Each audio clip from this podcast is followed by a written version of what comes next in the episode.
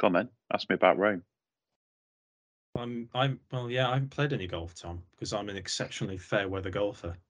Well, no, Um, my uh, my um my tra- my Roman travails get worse, Steve. Got an absolute tale of woe for you here. Um, so we're recording this podcast sort of back to back, aren't we, or on consecutive days with the one we've just done on WHS because we've both got children. It's half term next week, so we need to get another one in the can, as it were. Uh, and as luck would have it for podcast listeners, I'm back from Rome a day early, which has afforded us time to do it. Very bad news for my golf. Um, so, in the run up to going to Rome last week, I was emailing the people at Marco Simone basically hourly to see if I could get a tee time. No, no dice. Uh, and then I ran into an old friend who is one of the most well connected people in golf whilst over there, and he got me a tee time at Marco Simone. So it was all arranged for yesterday afternoon. Um, very much looking forward to it. And then Italian air traffic control decided to go on strike. So there's currently no flights in or out of any Rome airports. Uh, so we had to come back a day early to avoid the Italian airstrikes, thus missing my tee time at Marco Simone. So I've also not played any golf, not for lack of trying. In the uh, in the list of ways you've not been able to tick off bucket list golf courses, that one's quite up there. It's really annoying. Really annoying, but I guess it is sort of first world problems. Um, Yeah, I, I don't play any golf in inclement conditions, Tom, which is essentially why I haven't played. In the, I mean, I used to be like, I used to be one of those guys that hell or high water would get out there and tee it up and just think, yeah, waterproofs, they'll do the job. I've played in all sorts of conditions, but particularly since I've passed 40 and now as I sort of move towards 50, whenever I see a bit of rain out there, I just think, can't be bothered. know? sure, that's quite true, Steve. Is it? I'm sure. I think it's all relative to the amount of golf that you normally play. Anyways, it's not. It hasn't been ideal weather here for testing waterproofs. Is that not part of your remit? It's ideal weather for testing waterproofs. I suppose someone would just have to give me some waterproofs to test. And then, Yeah, I, and then- but and then I would have enthusiastically taken up the opportunity to get out there, but there weren't, there isn't. It's pouring That down. is. No thanks. Um, so we're going to dis- today. We're going to discuss etiquette, aren't we? we are. Yeah, we, we we thought we'd like get into the big topics straight away. So from Stablefords to WHS to etiquette, we're not scared, are we? Well, it's so we've had a sort of a bit of a preamble on uh, how we're going to do this. Etiquette, we think, is uh, an ever sort of moving thing. Um, used to be a big part of golf, and I guess we, we really ought to start with what is etiquette, how are we defining it, how is it distinct from the rules. Um, so, what are we saying? What are we saying etiquette is? Like, what's our definition of etiquette? I think it's. I, I think of etiquette as taking proper care of the golf course and playing in a fashion that is the best for you and your playing partners. So not irritating them, not getting in the way, you know, not annoying them, all that kind of stuff. So just just playing in a, I suppose if, we went back to the 19th century, we'd say in a genteel fashion, wouldn't we? Playing in a genteel fashion. Yeah. I'm not So it's sort of- suggesting put, you know, like tweed on again. It's quite a sort of ethereal thing then so it's not a surprise that it's sort of misunderstood by some if we can't really define it. You've been reading hard a book Yeah, because because some people what what some people think is fine will annoy the hell out of other people, won't it? you've been reading this book by a chap called hutchinson. Horace Hutchinson, yeah. what's he Um, got to say about it? So he had a fantastic book uh, that was really like it was like a seminal golf book in the late 19th century. It was like 1890, I think it came out, and it's called. Um, it, he edited it and wrote a chunk of it, and it's the Badminton Library book on golf. Um, so you and there's a whole section on etiquette and behaviour, and I just love the 19th century way which they basically wrote about how they treated inconvenience and annoyance. There's a there's a particular paragraph that I want to read out because it's just it's excellent. And he's talking about um, you know like certain points of etiquette which although are not although do not fall within the jurisdiction of written law are pretty accurately defined by the sanction of custom. What a, what a line! But then the best line is, if you don't mind me reading this out, it'll take 20 seconds. He says, um, breach of these observances is not punished by the loss of the hole or of a stroke, but rather by the loss of social status in the golfing world. You do not exact an immediate penalty from him who thus outrages less inconveniences. So he gets a bit of French in there as well. But in your heart of hearts, you propose to yourself the severest of all forms of punishment, viz., never to play with him again. What a fantastic paragraph. And I think, so what, you know what, like what is, 1890, it's 130 years old, this book, but I think, you know, in, in terms of like the uh, greatest um, etiquette disasters, I think that's still the case, isn't it? I think that still holds true. You know, when you've, when you've endured four hours with someone who's just annoyed you in every possible way, you do, you do come off thinking, I will never play with you again. So, I mean, this is going to get quite deep, isn't it? It's like all about sort of uh, socialization. Sorry, what does les con- convences mean? What does that mean? I have no idea. I have no idea. Is it something about oh, we're conveniences? We're going, we're going to have to, Google, Google translate this quickly. Um, les no les convences. Surely it must mean less conveniences. In, in it must mean inconveniences or something. Yeah, you'd think so, wouldn't you? And then there's also some Italian, presumably vis is like vis-a-vis, is it? Mm. Yeah. Um, but it's so the whole sort of essence of it is that there's no actual rules surrounding it, um, but it's just a way of behaving that uh, is going to separate one from another. So, what have the R&A got to say about etiquette? Have they got anything? Is there actually anything in the rule book about it? Not now, not not strictly speaking. Now, I mean, so rule one, um, which covers standards of player conduct, I suppose, rule 1.2 gets into etiquette a little bit, talks about acting with integrity, showing consideration to others, taking good care of the course. I suppose they are etiquette bits in their own right. But I, I, think one of the reasons the R&A used to have a whole section of rules guidance, of, of etiquette guidance in the rules. In the last, before this one, 2016, there was five pages of guidance of things you should do. Now it's essentially distilled into one rule 1.2. And I think that's because there are no penalties under the rules for acting in contrary to this way. So, except for if there's serious misconduct, and then you can get disqualified for that. So, I think there was a shift in the new rules to kind of say to clubs and committees if you want to get into some of these things, have your own code of conduct, essentially. And then you can distribute your own sanctions or warnings or whatever through that code of conduct rather than actually through the rule book in itself. Um, so that's that. I mean, that's how it's done now. That you can still be disqualified under the rules, as I said earlier, for for acts of serious misconduct, and they're things like uh, throwing a club towards another player or spectator, deliberately causing serious damage to a green, like repeatedly refusing to lift a ball at rest when it interferes with another player in stroke play. There, there, there are these things that you can still be disqualified for, or that you can be disqualified for under 1.2, but mainly it says to committees now, do you know what? Set your own code of conduct and set your own standards. So it's gone all libertarian. Um, and I think that we are. It, it, I didn't actually expect this conversation to go in this direction, but once you sort of begin to consider what etiquette is, it's just a way of. Um, you said it earlier when you said what is acceptable to one person is not acceptable to another. Um, and that is a big problem, isn't it, when you're expecting people to kind of share a space equitably on a golf course. Um, let me give you an example of that, like talking during a backswing or talking during a swing. I won't even hear you if you do that to me. I mean, I'll not even I'll not even notice it. Um, so what it doesn't bother me in the same way that it would absolutely bother somebody else, wouldn't it? You know, it would be for someone else, it would be like the worst thing in the world. Oh, come on, show me some respect. You're talking during my backswing.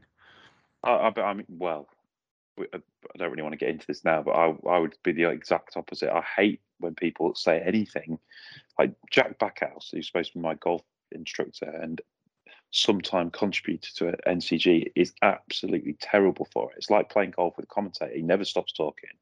You can hear him chuntering away to the people you're playing with whilst you're doing your shot. Dan Murphy, who I play all my golf with, is absolutely horrendous putting thoughts into your head about like what might go wrong on a particular shot by the things that he says. So no, I'm well in the camp. Just don't, just don't talk about the golf, please. Just keep quiet. Talk about anything else but the golf. I'll, I'll never Um, hear it. But that's sort of the point, isn't it? Is that one what's accept what is good etiquette to one. But this, but this is how we decide who we're going to play golf with and who we're not going to play golf with, based on how they behave and whether that fits with us or not. So your man's Hutchinson's definition of etiquette, or your man's comment on etiquette, not punished by stroke or loss of hole, but the loss of social status in the golfing world. We are. It's quite an. it- it- It's kind of like timeless, but also it's of its time because golf's now a sort of broader church, isn't it? Where more people play with different. Um, golf has become much more of a game of the masses. It's no longer the game of just the gentlemen, uh, as it wa- would have been in Hutchinson's time, uh, and therefore more things are acceptable to more people. Um, and that is a problem for etiquette, isn't it? So this was the thing that bothered Hutchinson the most, right? Of, of of anything that anyone could do to him on the golf course. This was the thing that bothered him on the most. He actually says it. Of all delinquents against the unwritten code, the grossest offender is perhaps he who stands over you with triumph spiced with derision as you labour in a bunker and aggressively counts your score aloud. he did that to Hutchinson, he'd probably shoot you. Um, so I think what I think what we should do is, and I can sort of see a part two coming to this podcast because I think uh, etiquette is like a great debate um, that we could talk about basically forever. Um, is I think we should have a discussion about the sort of some broad topics that we think feed into etiquette, um, and then perhaps in in part two we can actually try and come up with a um, a kind of NCG playbook or NCG code of conduct, what we see as being good golf etiquette. We can we can tell people what we stand for, Steve. Um, we've done quite a bit of um, research into this. So I think I talked to you before about uh, Cyclist magazine have got a thing called the Velominati. You have a kind of uh, a, co- a, a cyclist code. I think it's kind of similar for golf. And we found an excellent piece on uh, Golf Digest, which were Arnold Palmer's 10 rules for good golf etiquette. We've read Harold Hutchinson's book, or Steve's read Harold Hutchinson's book, and we've had a look about the R&A have got to say, uh, say about it. Um, and we've come up with um, five big topics, basically. Uh, and they are care of the course, uh, causing distractions, pace of play, always look your best, and help.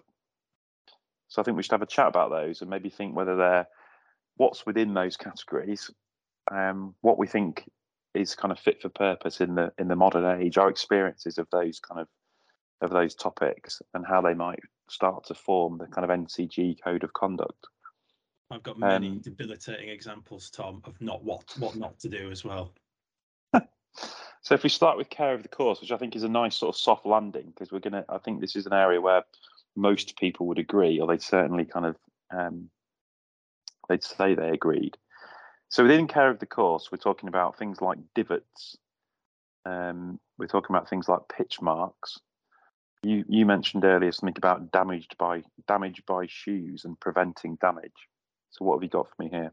Yeah, I'm thinking more there in terms of you know raking bunkers, you know footprints in a bunker, that sort of thing. Uh, di- I mean divots. I'm I'm I'm going to be more uh, relaxed on divots than some other people uh, will be because I, I do think replacing divots is is is good practice, but I've also seen many animals that remove divots. So I wouldn't necessarily jump to a conclusion if my ball was in a divot that it had been there because of laziness of golfer, for example. You know, I've, I, I've seen someone put a divot back in. I've seen a crow in Machiavellian fashion fly down and remove divot immediately just to mess with the golfer's head. I think.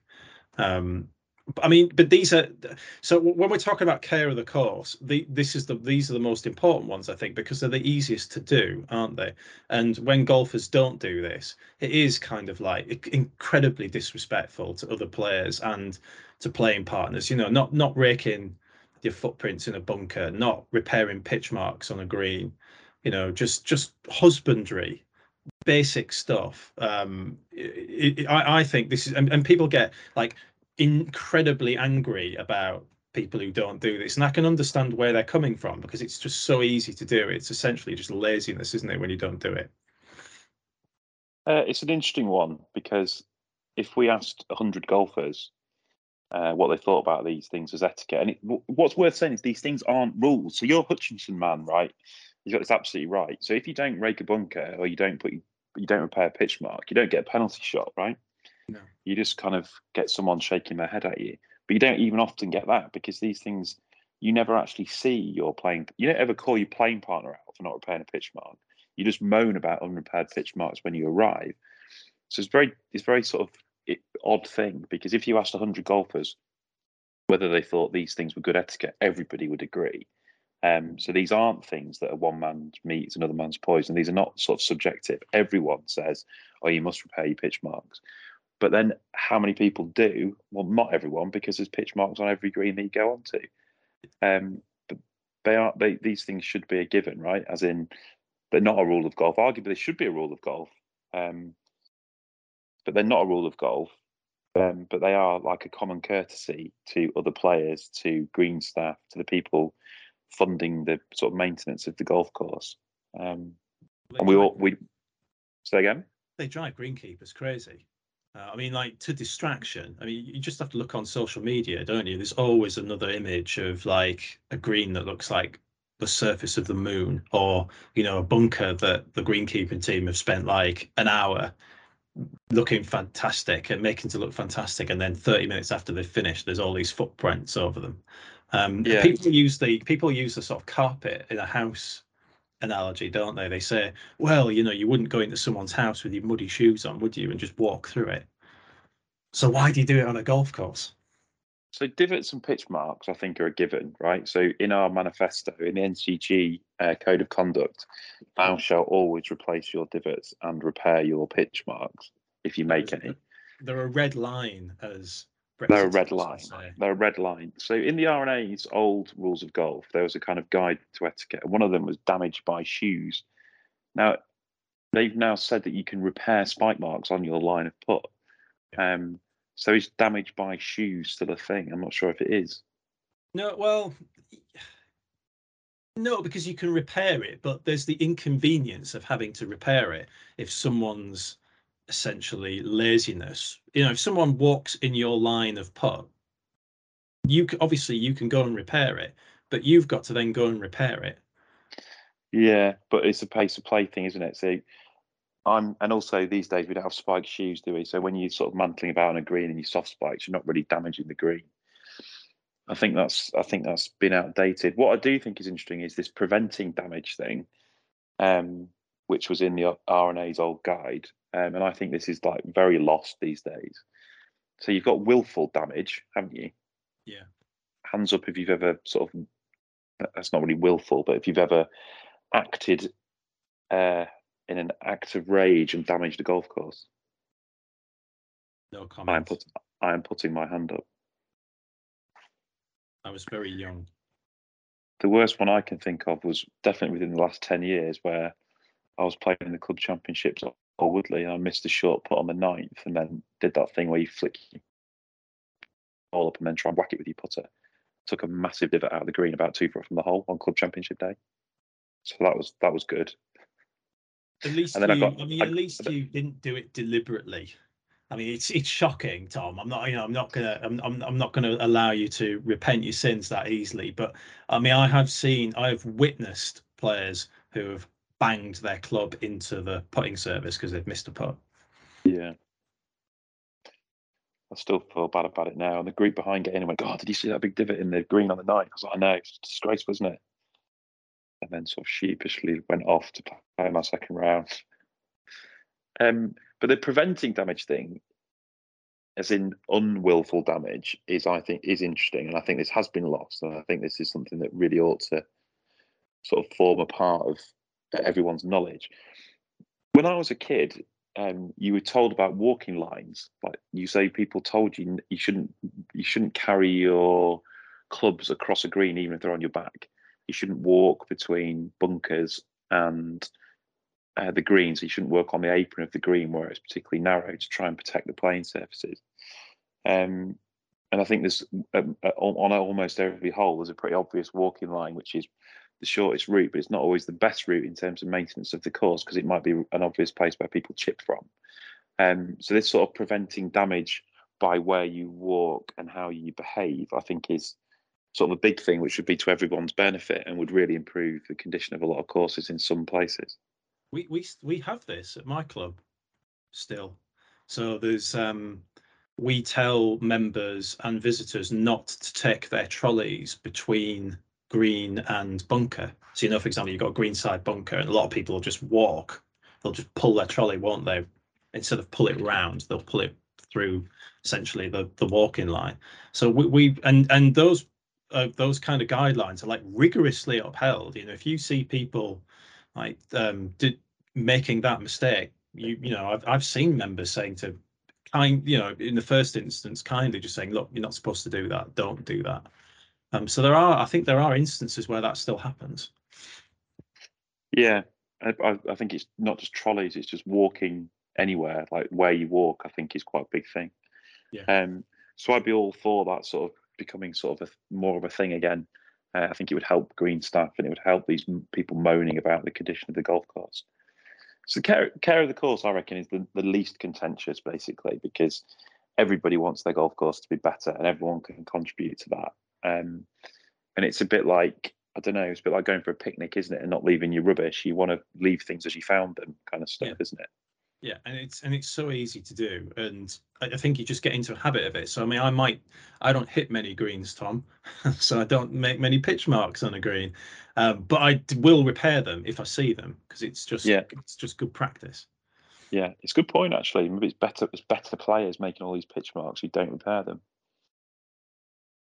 Blame the low handicappers. Yeah. So next on our list is causing distractions um, which is a really broad topic, but I, think it's it's sort of worth getting stuck into. So, well, mobile phones, granted, is a uh, is a topic in its own right, but I think we should touch on it because it's something that I think people do disagree on. In 2008, Arnold Palmer said, "Turn off the cell phone." So Arnold Palmer in 2008 had no problem with you carrying your cell phone. He also had no problem with you taking a call. Bear in mind, he played his golf at Bay Hill, which is like in an affluent sort of suburb of um, Orlando with very wealthy members who presumably do quite a lot of business, have to take important calls. So Arnold Palmer says if you absolutely have to make a call, move away from other players and keep the call brief, uh, that they don't know you've even made it. So he kind of ex- even uh, 14 or 15 years ago, he's accepting of phones being part of the modern world, but kind of asking people to use them respectfully. You then would have some people who would be sort of total phone evangelists who say, no phones, please. Uh, it's leisure time. And you'd have other people who are totally the other way. You would say, but I keep my score on my phone. I take pictures on my phone. Phone's just part of what life these days. Um, and I think, but regardless of which camp you fall in, there's still an etiquette surrounding it, isn't there? Yeah, uh, I think uh, the idea, I, I still I, I, know some ultra traditional clubs still do this and still ban phones. They're losing the battle. Um, you know, um, we're gonna we're going to record all of our scores on our phones sooner rather than later. The paper scorecard, as you know it, is going to disappear. Um, I don't know when that will be, um, but it is going to happen. And so the idea that you can just ban phones entirely uh, from the moment you step onto the property to the time you get off is is, is foolish. It's ridiculous. Having said that you can go you, there does need to be a measure of respect with this. I used to play with a guy uh, infrequently who it was a standing joke that his daughter used to ring him every time he was on the golf course. So you, you'd play in a competition and you just knew by the time you were going to get to the 15th tee that his phone was going to ring you just knew it. Like, see, I suppose you were prepared for it in a way. We we took the funny side of it, for, but but for people who didn't know that was going to happen, they could go ballistic, and and and you and I and I could understand why. I think there there is there's no excuse for a mobile phone ringing on a golf course, like ringing as in the tone rings. Just there's no excuse for it. Like everyone knows how to put their phone on silent, and everyone knows that their phone will buzz or whatever if someone's trying to call them. Um, but they but it's like when it's, I think of it the same time as when you go to the snooker. Like every time you go to the snooker or every time you watch snooker, someone's phone rings. And it's just like, like, how many times do we do have to go over this one? Just put the thing on silent. It's so easy. If you put the thing on silent, and then as as the king himself says if you really do have to make a call just do it away from everyone then there's no problem with phones is there? It's just people's stupidity that they that they well, can't turn the phone off. I mean yes. My phone tends to come out more on a golf course when i'm not playing very well. Yeah mine too. So that and that's rude isn't it? Because that's like saying well my round's going shit so now i'm going to just go and have a look at twitter and reply to a few work emails. I'm not really bothered about chatting to you and what you're up to. Yeah, I, I would um, agree that that is a very bad etiquette thing of which I am most guilty. Yeah, and then it's it's about, but then the, the other end of it is this sort of draconian thing that you said, like, oh, let's just ban phones. But like, you can't do that. It's like trying to push water up a hill, isn't it? Um, so in this sort of middle ground between just we're accepting that a phone is part of life, but we're asking people to use it respectfully. Um, the taking a call thing, like what was that guy on the fast show call? He used to just have that gigantic mobile phone and say, "No, I'm on the golf course." It was John. Whatever. It was Jolly, wasn't it? Um, yeah. What was it called? What was the program called? I thought it was called. Jolly. I thought it was a fast show. No, no, it was it was Dom Jolly, and you know you're thinking of the guy who went, "Oh." Yeah, exactly. Yeah. So, but I think we're sort of past the days of that because barely anybody speaks to each other on the phone anyway. That's not what phones are used for. Um, your phone is much less likely to ring than it is to sort of have a thousand notifications going off whilst you're playing golf. Um, but I think it's sort of it's the same thing, isn't it? So you've got to have your phone with you for whatever reason. Um, at the very least, maybe to put enter your score, but you have to still use it respectfully. Yeah. Maybe um, there should be a golf mode, like there is a flight mode, where you're just getting certain information where like maybe if like i don't know your doctor's ringing you or your bank then it still rings. But other than that it just it doesn't ring. You could patent golf mode and try and sell it to apple. It's the next billion dollar idea. Um so phones i think we need in this ncg manifesto for good etiquette we need to consider phones and what our position on phones is um, maybe we could write it in the style of Harold Hutchinson. He who spends his time checking Twitter after a double bogey may need to seek new playing partners in the future. Uh, it's very strange sort of self-flagellation, isn't it? it? It's definitely a thing where you sort of think, "Oh God, might as well, might as well just go on the internet and do some mindless scrolling." Um, right. So on, on my sort of notes that I've made, I've got sort of jangling uh, and kind of general sort of distracting behavior. And again, this is kind of a it's surely everybody agrees on this, right?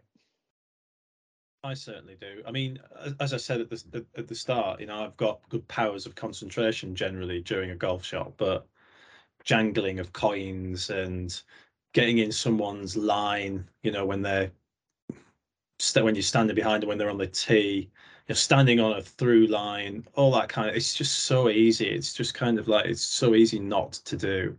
And then while it wouldn't bother me necessarily, some of this stuff, that doesn't mean you should do it.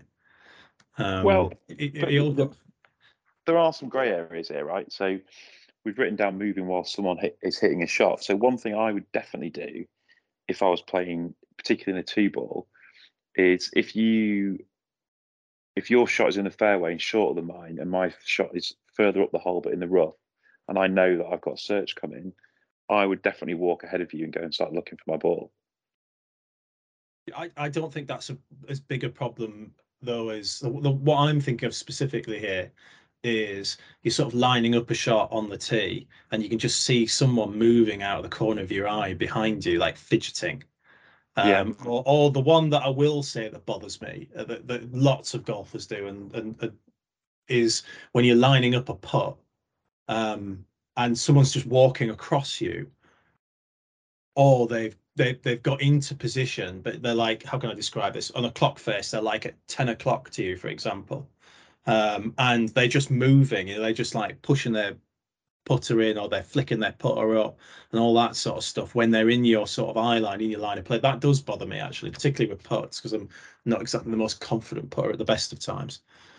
Yeah, um, but again, but these are sort of these are very subjective things. So um, the thing about where you stand on a shot, so on a tee box, right, with a right-handed player, you should be stood back and to the right, so that when they swing back, they, you won't be in their eye line. Uh, and also it's obviously safer. Um, but I think that's sort of lost. I think then when you kind of move move obviously down the hole, uh, people are in various different locations, and I think you then in, you then into it being a balance. Like I really don't like it when you're playing with a new group and everyone will sort of walk to one ball and stand there and watch them within close proximity. It's like I think you should be going and getting on with your own golf at that point. Um, and there's this business about ready golf, isn't there? Which is kind of, I guess, sort of, um, which is widely misunderstood, and we'll get into that in a minute. But the the and then the through line thing on the green, I mean, that is very, very sort of pernickety. I think pros particularly are obsessed about people not walking on their through line like before they put, because that might be where they're putting on from in a minute, and they don't want spike marks, whatever, on on their line. Um, but someone standing on your line of sight when you're putting is, yeah, potentially off-putting. Um, but the flip side of all of this is that oh, is everybody just too precious? Like so, when you know, when you're playing football or other types of sport, like the aim of the game is to distract your opponent, isn't it? And in golf, we're sort of expected to stay quiet and get out of the way.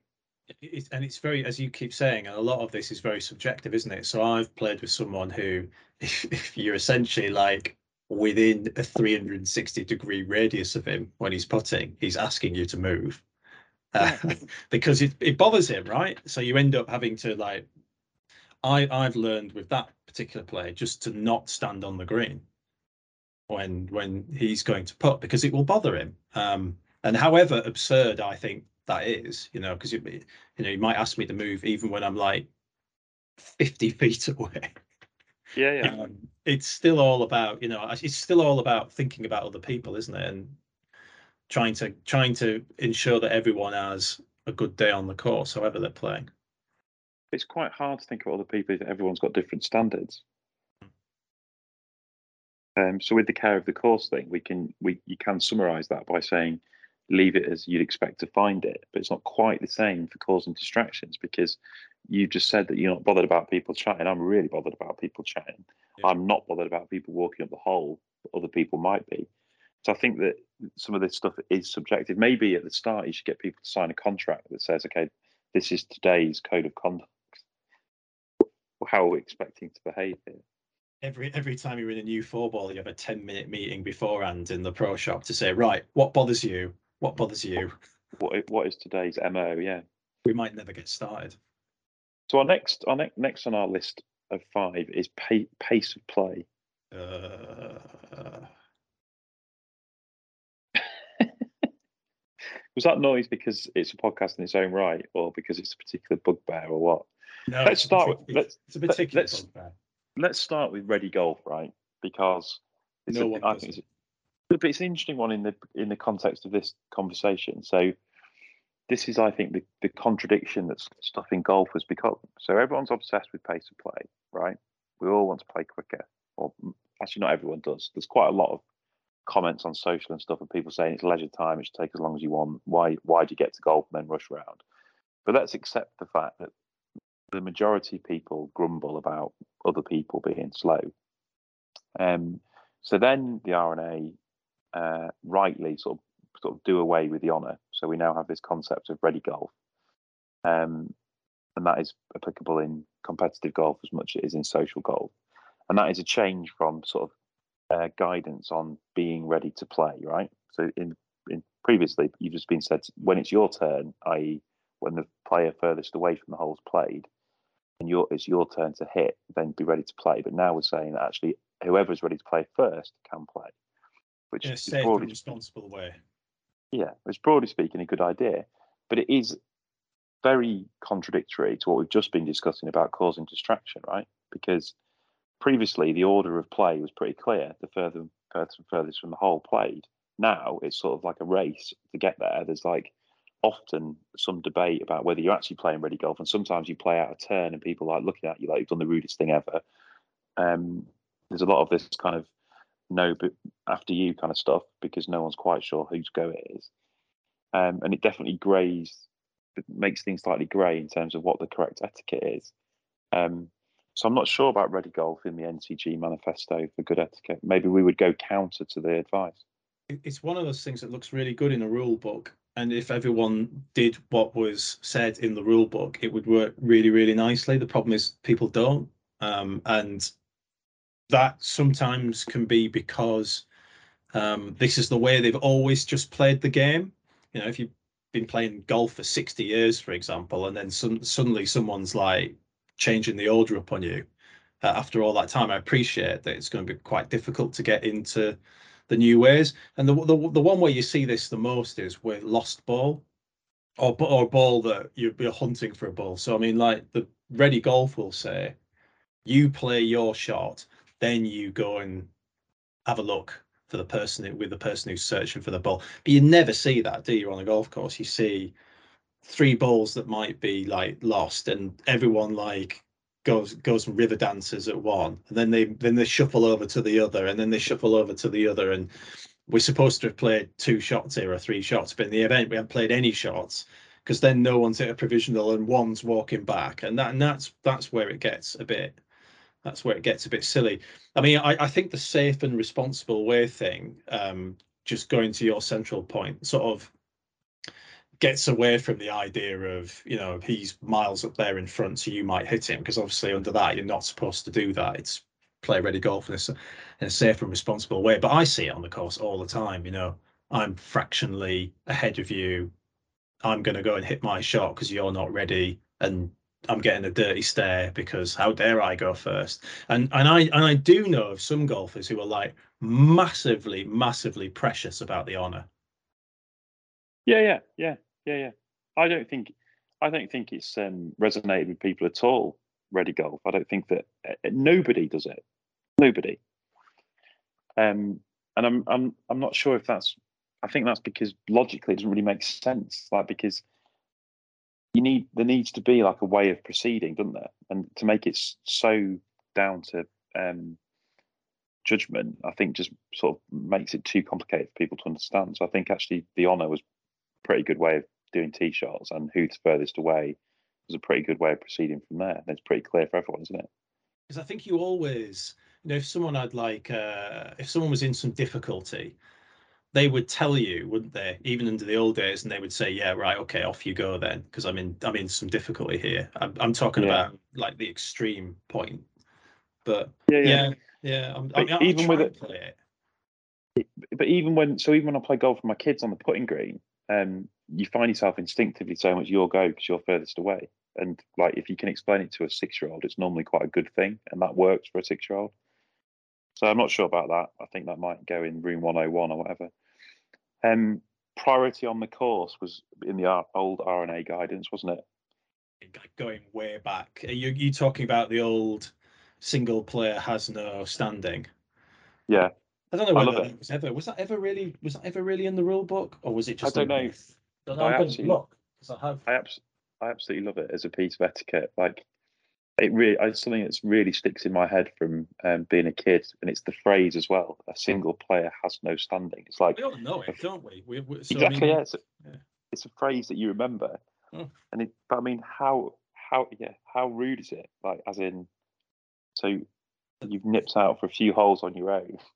You're stuck behind a four ball on otherwise empty course, and you can't get through because a single player has no standing. Here it is. The rules of golf effective 1st of January 1976. This is just a yeah. rule book that I've picked up. I rather sadly have lots of them going back through the decades. It says priority on the course. It says a single player has no standing and should give way to a match of any kind. Oh, that's but that is another one. I forgot about that.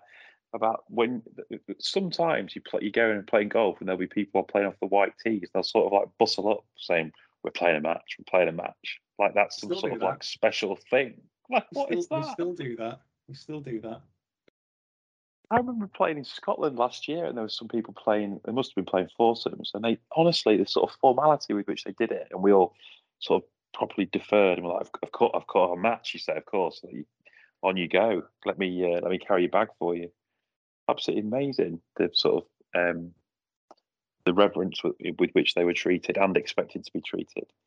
What um, I will say about that is, while I don't necessarily like it, um, it did it did remove confusion to a to an extent because now you, you do have this thing where uh, I I and you you play single golf as well and sometimes you'll get a group that are really happy to let you through and then sometimes you'll have a four ball that are just not not moving no matter what you do no matter how close you are behind them because they still think you've got no standing blah blah blah.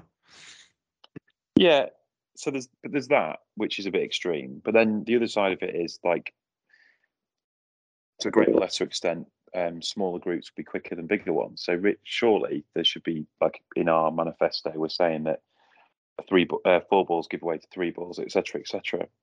Uh, um, you've forgotten, Tom. You you've forgotten the uh, you've forgotten the timeless refrain. There's nowhere for you to go. But well, yeah, but that that has become a thing, hasn't it? Where people say, "Well, we're keeping up with the group in front." Um, but I think that keeping up with the group in front, I think, is fine but it should be superseded by if you've got a smaller group behind you, let them through. Um, so yeah, I think that is I think that is misunderstood. But we're going to put that right in the NCG manifesto, and we're going to make it really clear that if you're a three ball and there's a two ball behind you, you let them through. Absolutely. Um, so yeah, and then there's there's other things just in terms of uh, pace of play that I think is kind of crosses over into etiquette that I think's been lost. So people standing on greens and counting up their score and then marking their scorecard on the green, uh, like you should be doing that as you walk off. Um, where you leave your bag is a big thing, like making sure you're leaving your bag between the tee and the green. These are all things that I think sort of should be in kind of a sort of Debrett's guide to, to golf. Like we, we ought to be informed of these things as new golfers, so we kind of know uh, what the correct way to proceed is, and all of that would feed into into pace of play. Yeah, because um, these ones, these ones also like get ratcheted up in terms of severity when other infractions have been made as well, Tom. So if you're already suffering a slow round because of various other pace of play issues, and then you can't get on with it when you think you should because someone's marking their scorecard on the green or someone's left their trolley on the wrong side, it just sort of exacerbates the fury the fury, absolutely, yeah, absolutely. It becomes like an absolute stick to beat them with. And now look what they're doing. uh, so what you've noted down practice swings as a thing, um, which is kind of fair enough, and it's in it's all it's sort of in pre-shot routines, isn't it? Um, Arnold Palmer sort of sums it up when he he's got quite a nice line on it where he says that we should be trying to respect other people's time pretty good. So I've so got a particular anecdote about this, which is why which is why I put this in. I once played very early in the morning when I was working in another life, and I had to be at a sporting had to be in a sporting occasion early afternoon. So I was one of the first out. I thought, yeah, no problem. I've got plenty of time. And then I was paired with the slowest player still that I've ever seen. And the reason this player was so slow was because they took seven or eight practice swings before hitting a shot. Uh, it was like it was part. It was obviously part of a very deliberate pre-shot routine, um, and and it, and it, it, for for some other shots it was worse. So if it was a tricky chip, you could get into double figures. And it was one of those practice swings as well that it wasn't a flowing practice swing. It wasn't a back and through. It was a kind of one of those measured sort of technical things where you go up, part way up, part way up, part way up, then down. Um, and this took so long, the round took so long that by about the 13th hole, I was just in complete revolt. So I was, I was sort of, um, I'd be getting marked down on half of the other etiquette things that we've talked about. I'm not saying two wrongs make a right; they obviously don't. But by about the 13th, he, the shot would get hit. I would hit my shot, and I would start walking. So, you know, if we had an approach shot I'd hit mine and I'd be off, bang, because I knew that by the time I got towards the green, this shot still wouldn't have taken place yet. Um, so it, it, it was it was the most furious actually I've ever been on a golf course. Still, mean, this this wouldn't stand up in court though. So you're saying that you broke loads of your own rules of etiquette because he was breaking one start with, like he started it. yeah, he started it, my lord. The um, practice swings, pre-shot routines. Like there's a guy at my golf club who has no pre-shot routine and no practice swings. He just stands over it for absolutely ages. It's like watching like a, a stream that's buffering and it's like frozen.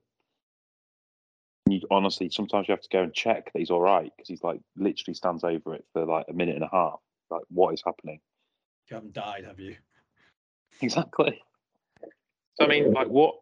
Uh, I don't know how you'd sort of summarise that really, but there needs there need in our manifesto there needs to be something about um, keeping this stuff to a minimum.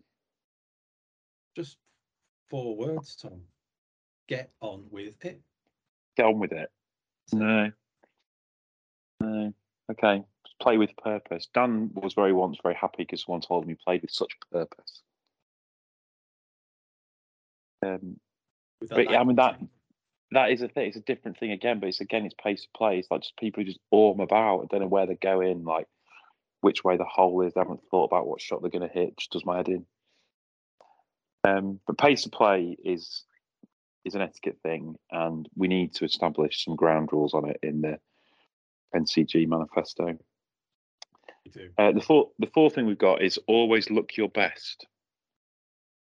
So this is a Yeah. this is directly lifted from Arnold Palmer's uh, 10 rules for good golf etiquette. So he was sort of swashbuckling, sort of dashing sort of character. Uh, he says from Bobby Jones and Walter Hagen to Ben Hogan and Sam Snead to Tiger Woods and Phil Mickelson. I mean, they're really odd examples. He's obviously never seen Tiger Woods wear jeans or Phil Mickelson wear shorts.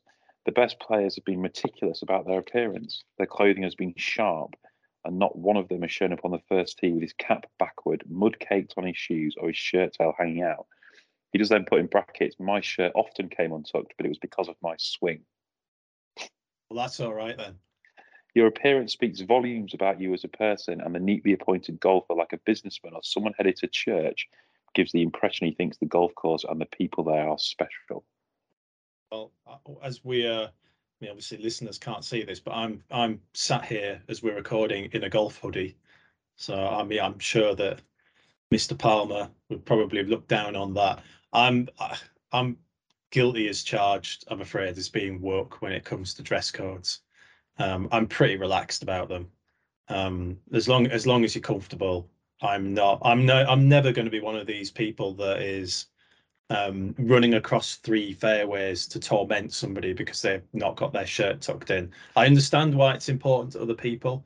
It's just not necessarily important to me. I will draw the line at football shirts. I, I, I, I'm not a big fan of football shirts on the golf course, but like the debate over jeans is always one that I think is like a false. It's just a it's just a false argument because I'm sorry, I'm sorry, you can't have it. You can't have it. Who would want to wear them anyway? But You if you want to have it. wear them, if you want to wear them, you wear them. You can't have it, Steve. You can't draw I'm the trying line. to have it There's both no- ways here, aren't I? you can't draw you can't not allowed to draw any lines there's a distinction here right so the things we talked about so far care of the course if you don't take care of the course it affects other people they might end up in your footprint in a bunker or your divot if you cause distraction self-explanatory you're putting your playing partners off you're affecting their day if you play too slowly or you're holding a group behind you're affecting their day you're affecting playing partner's day it doesn't matter a fuck what you're wearing to me because No, it's I- your clothes it's like saying i'm not playing with fat people Not quite. It is. It's just the same. It's like I'm offended by your appearance. What I wear has no impact on you, and what I look like has no impact on you, and nor should it. I don't know why I've got a stumbling block over football shirts, particularly because I've got no stumbling blocks over anything else. But for whatever reason, It's because it's it's because it's this mythical standards thing that people bang on about on um, social media. Got to keep standards up. Like whose standards? We've all got different standards, and some of our standards, like your football shirt thing, are conflicted. I've So I'm sorry. Very few, I'm very few issues otherwise. Always look your best is not going in I- I- our man. I understand. I understand as well that a lot of our listeners, and we we know this because we do these dress code stories every now and then. A lot of our listeners have very very fixed views, more in line with the kings on what we should wear on a on a course. Yeah. So I'm not sure that that's going to make it in uh, when we write this up, but the fifth and final one is help. So this is kind of more something I've come up with from all the things we've looked at. Uh, Arnold Palmer talks about things like lend a hand when you can,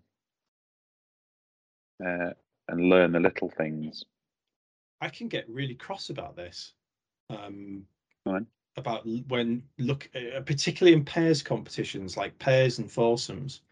Um, I'm less bothered about it in individual play, but in pairs and foursomes, when when when someone does when you've your ball is potentially lost and the other group doesn't come to help you try and find it. Uh, for some reason it really really winds me up on a golf course. And then i can get myself into this position where I I- i can say like really irrationally where i can just go well they didn't help me look for my ball on the second so sod them. You're in the trees now. You're on your own chaps Uh, well, well, you're from Yorkshire, I think, or near enough, aren't you? I moved to Yorkshire for university, and I was told very soon after moving here that Yorkshire rules was look for your own egg. maybe it's just a yorkshire thing then Yeah, I don't actually have a problem with it. I'm not bothered if people look for my ball or not. Um, anyway, everyone always does it in a really half-assed fashion. Anyway, Well, they do, yeah, and but but I think it's when they then expect you to extend the same courtesy, to extend the courtesy to them. Oh, I'm having trouble finding my ball, so why aren't you immediately over here? Well, hang on, you haven't shown me the same respect and regard at any point during our round. yeah, And, and the other thing is as well, but I, I'm not like I haven't got a say in opinion about this, so you'll be able to pick me up on this, and and rightly so. Because if I'm in if I'm in a group where you're like continually looking for balls on every hole, and it's like the same people's balls that you're looking for from every hole, then I can also get to the point where I just think, I'm not walking a marathon here. I'm sick of looking for these balls. So I'm not suggesting in any way, right, that my that my attitude to this is in any way sensible. It's it's really weird. Um, yeah, so but I think sort of the sort of broad topic of help. Um, look for your look for your playing partner's ball. I mean, fair enough. Uh, things like picking up their clubs if they've left them on the side of the green. Things like saying, "Great shot," but then help. Like you don't want people saying, "Oh, I think you might benefit from moving the ball but forward in his stance," do you? Oh, there is a limit. Yeah, the picking up the club things, I'm very much in favour of that because it's it's it's really easy to just misplace one, isn't it? Just forget about it um, in the in the scheme of things. And if and if you do see it and you have the opportunity to pick it up, then I would always do it or move a head covers as well the same because otherwise it just slows everything down. Because at What some about point you're talking? What about talking someone else's ball? What about if you're you've hit a shot and it might not go over a bunker, and I'm saying go, go? Is that allowed? Terrible for talking to other people's balls, and some people hate it, don't they? They really do. Yeah. They really do. Only I can talk to my ball. Uh, but I think we need we needed some sort of category on how you interact with your playing partners, like what where the lines are, right? Yeah. So As, as um as someone who once left a pitching wedge on the side of the green at the 15th hole at Bethpage Black, um, and then didn't realise this until the end of the 16th and had to run all the way back across the road because Bethpage is split, right, by a road Yeah. across the road, which then held up everyone's play to the point where they just went, Do you know what? We're just going to play on. And I met them in the middle of the 17th. Um, I would very much have appreciated at that point someone going, "Oh, he's left his club there. I'll just pick that up." And even But- worse though, Tom, because I, the the the starter at Bethpage Black was how we could how could we say this a character and had made it clear that um, leave not returning with the said hired clubs would be met with a reckoning.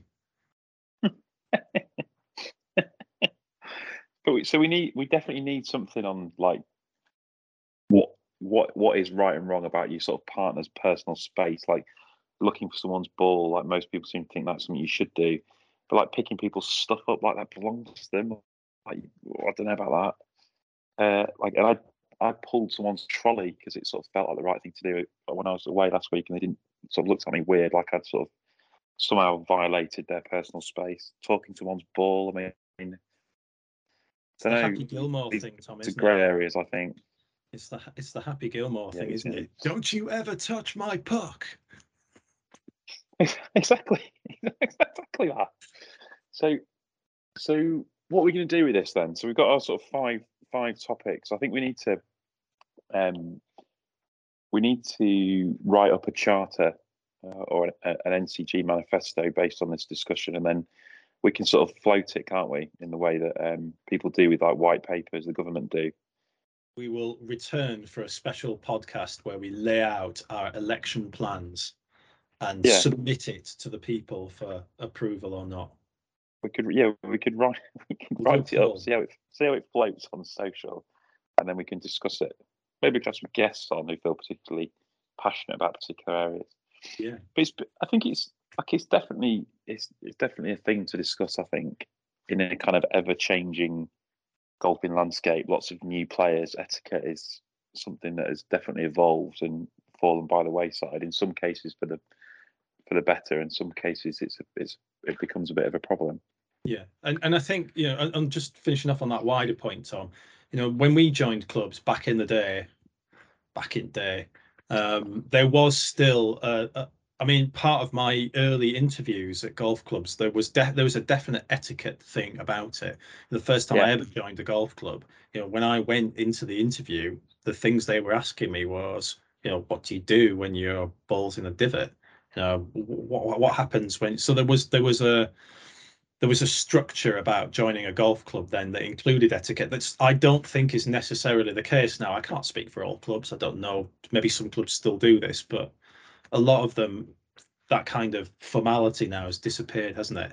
And I do think, yeah. although it would be maybe it's covered in new member interview, new member meetings, and that sort of thing, but I do think there is still a place for that kind of tuition. Well, I think it's a, a lack of knowledge, isn't it? Like, so whether I don't think it should be treated as an exam, like it should, it's just part of an education piece. Like if people haven't been a member of a golf club before or whatever, um, then there should be some sort of thing about this is how you go on.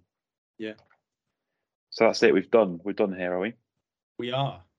We're going to write. We're going to have a manifesto for etiquette, and please subscribe to our podcast because we want to move up the charts. Number nine, Tom. Number nine. I know. Yeah. Maybe we'll get to number one. Who is number one? Good, good, or someone? Beef. Oh yeah, that's not that's cheating, isn't it? Anyway, um, thanks. Cheers, Tom. See you next time. Bye. Bye. Bye. Bye.